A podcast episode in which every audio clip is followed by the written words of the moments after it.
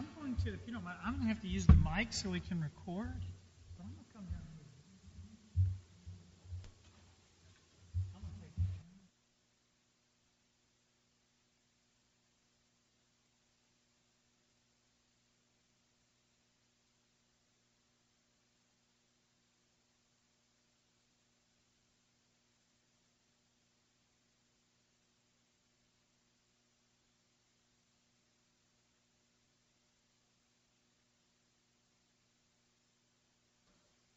I'm going to go with Brown.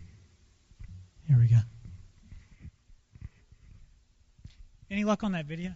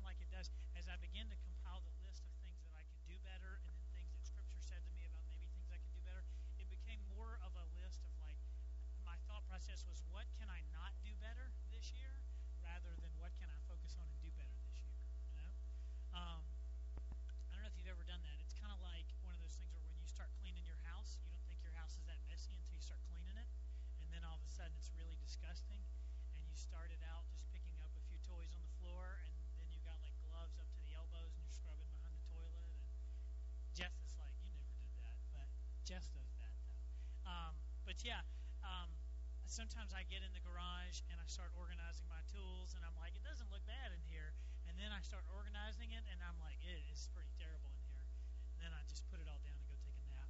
But um, but man, taking inventory is is a little bit challenging. So I began to take some inventory, and everywhere I went in Scripture, God just kept hitting me with this idea, and the idea was kind of like just to nix the list, and um, and that's hard for me because I'm a list maker. I don't know if anybody else is a list maker. Yeah.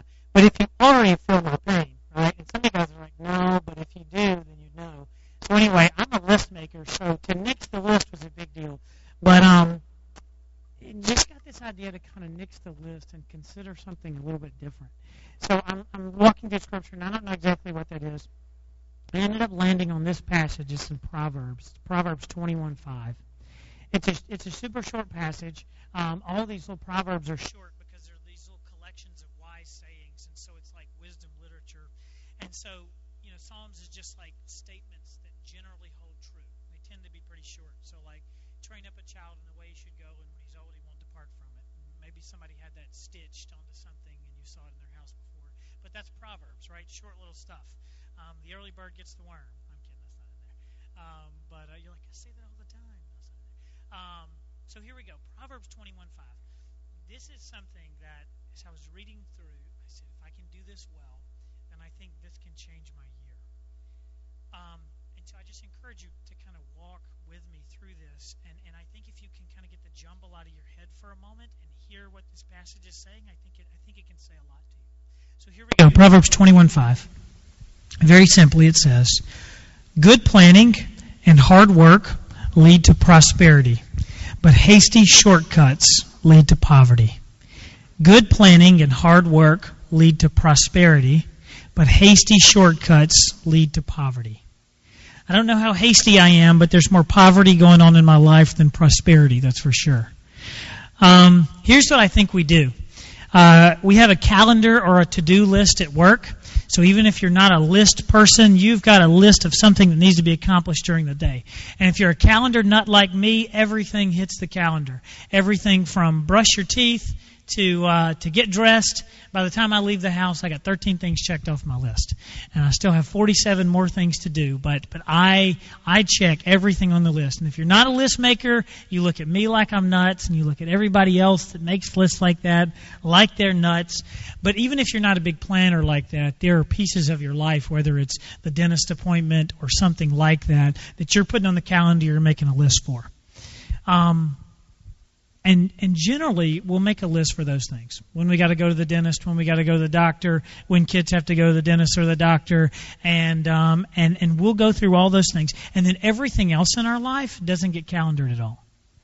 And what happens is other than facebook reminding us whose birthday it is and what day that is we have no semblance of a calendar for the rest of our lives.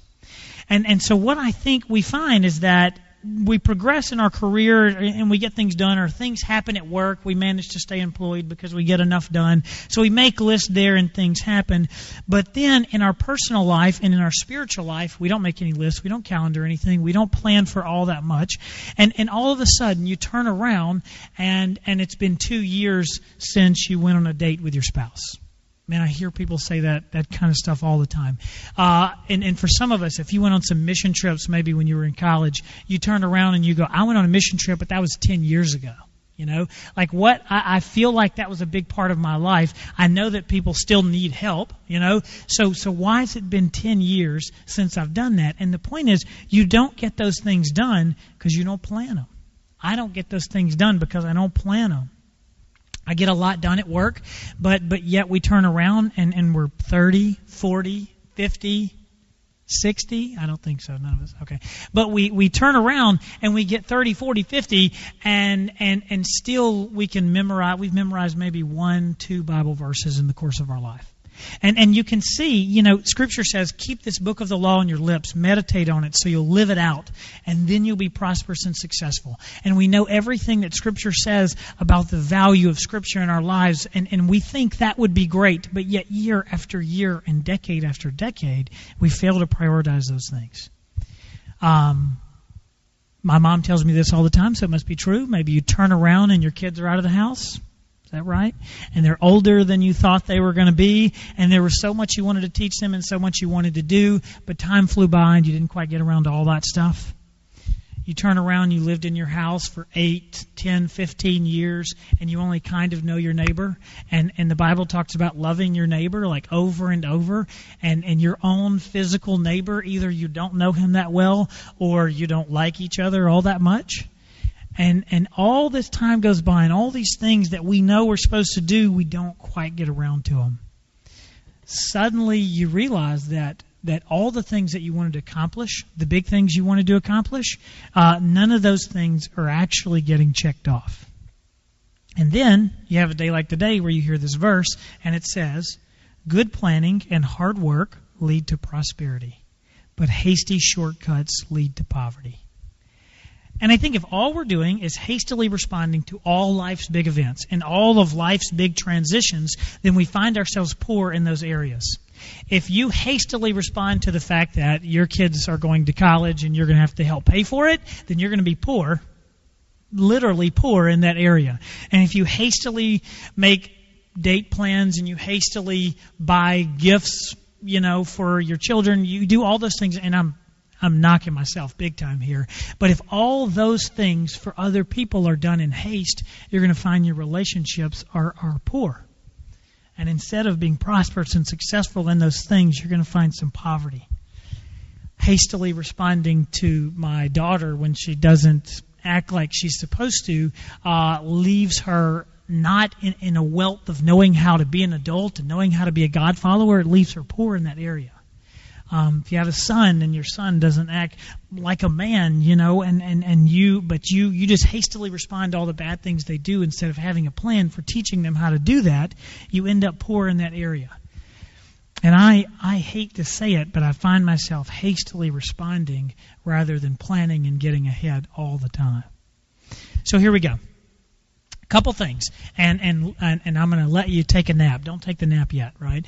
Um, but a uh, couple things I think that as as you consider making a plan for some of the things that you'll do this year because Scripture seems to say that there's value in making a plan. As you consider making a plan, I think there's a few things that we can look at. A few areas you can make a plan in, right? Uh, you couldn't build a house without planning. Without some basic planning, you wouldn't have groceries in the cabinet. So you do some planning very basically, and I think you can expand just a little bit here. Um, so some th- three pretty basic areas to plan.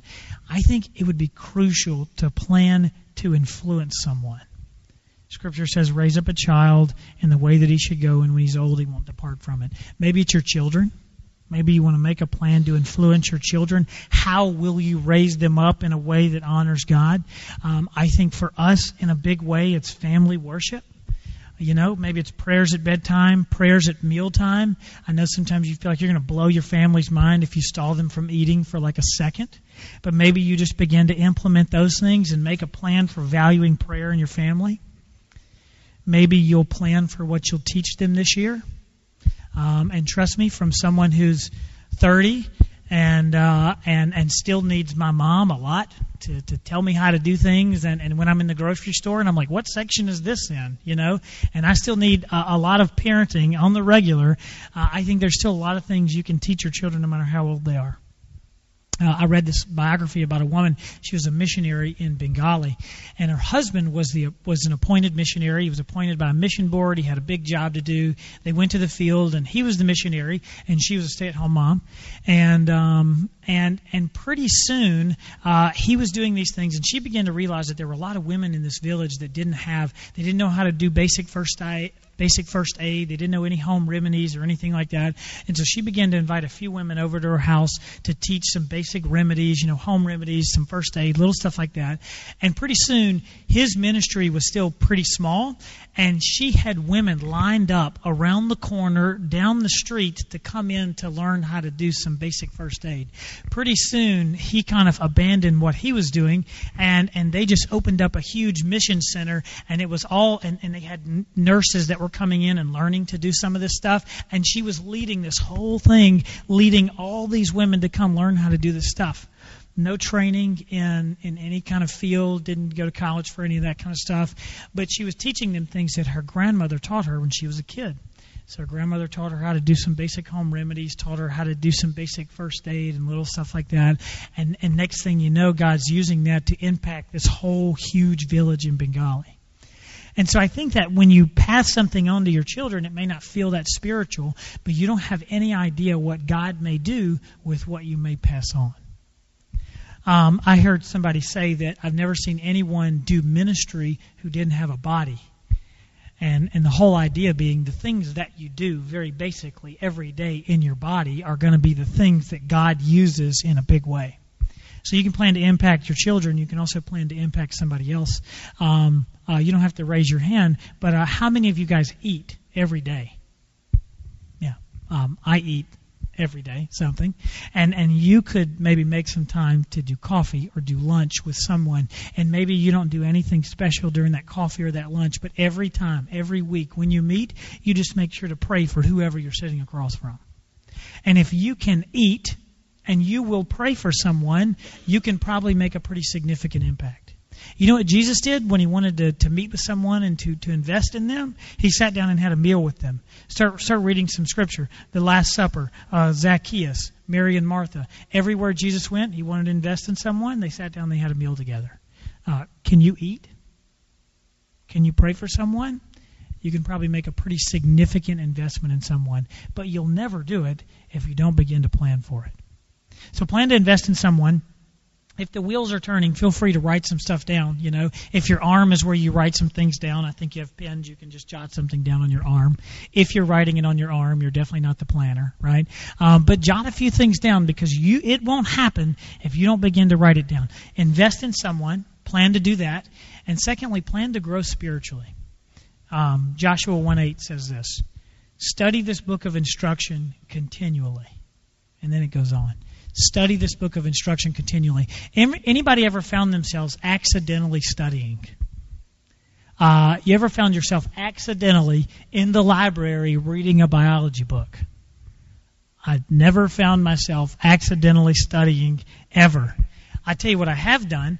I've looked up from the TV and, and, and surveyed. This is before Molly was born, and uh, and realized that that I had just watched five hour long episodes on Netflix I've done that on accident and went, there's no way I just watched this whole season.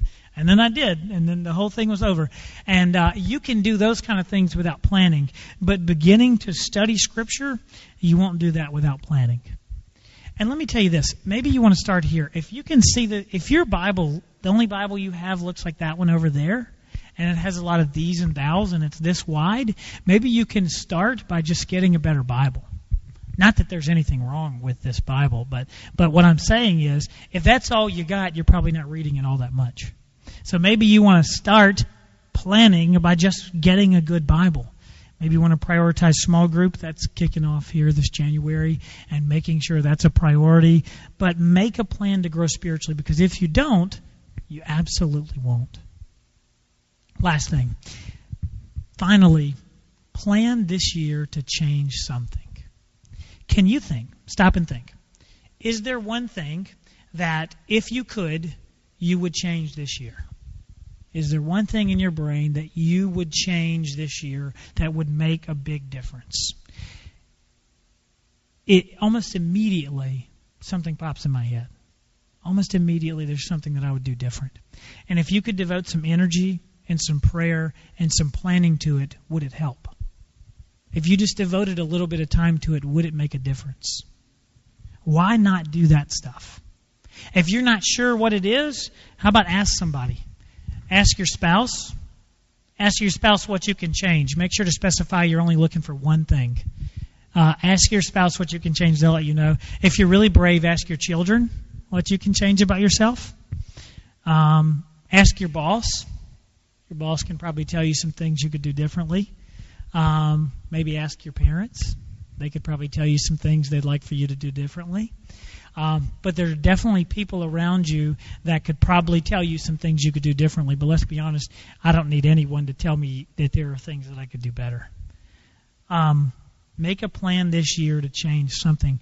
Isaiah 43, I mean, I love this. It says, Forget the former things, do not dwell on the past. It's probably a good start for changing something. Says, See, I am doing a new thing. Now it springs up. Do you not perceive it? I am making a way in the wilderness and streams in the wasteland. He says, Forget the former things and look, I'm doing a new thing. I'm making a new way. Man, decide to change something and do something new this year. Three things uh, plan to influence someone, plan to grow spiritually, and plan to change something. Here's what you got to do if you're going to do any of that stuff. Um, don't try to do everything. That's just not a good plan. You'll never do everything. You'll never see it through. Better to start and finish one thing than to start ten things that you'll never complete. So decide on something that you will do really well this year and jump out and do that. And secondly, Scripture tells us all throughout commit your plans to the Lord. And maybe you begin with this. So maybe you conked out the whole time and you're just now waking up because I said we're close to the end. All right, here we go. Um, maybe you begin with this. Maybe you just begin by saying, God, what would you have me do this year? And what's the one thing you would have me do different? What's the one thing in my life that that I that I could do so well for you that I'm just thinking at? God, what is one thing that I can do absolutely different? And when it's clear to you, and trust me, if you ask, it'll be clear. Because it won't be the thing that you want to do, it'll be the thing that you can't get off your brain. And the thing that doesn't sound super easy. That'll be the thing. And when it's clear to you, because you spent some time uh, thinking about it, when it's clear to you, make it a goal, write it down, bathe it in prayer, and then get going. I'm going to read it to you one more time. Uh, Psalm, oh, I lost it. Psalm, uh, Proverbs 21:5. Good planning and hard work lead to prosperity, but hasty shortcuts lead to poverty. Let me pray. God, I praise you for uh, I praise you for us this morning. Just here to say, God, we absolutely want to do something different this year.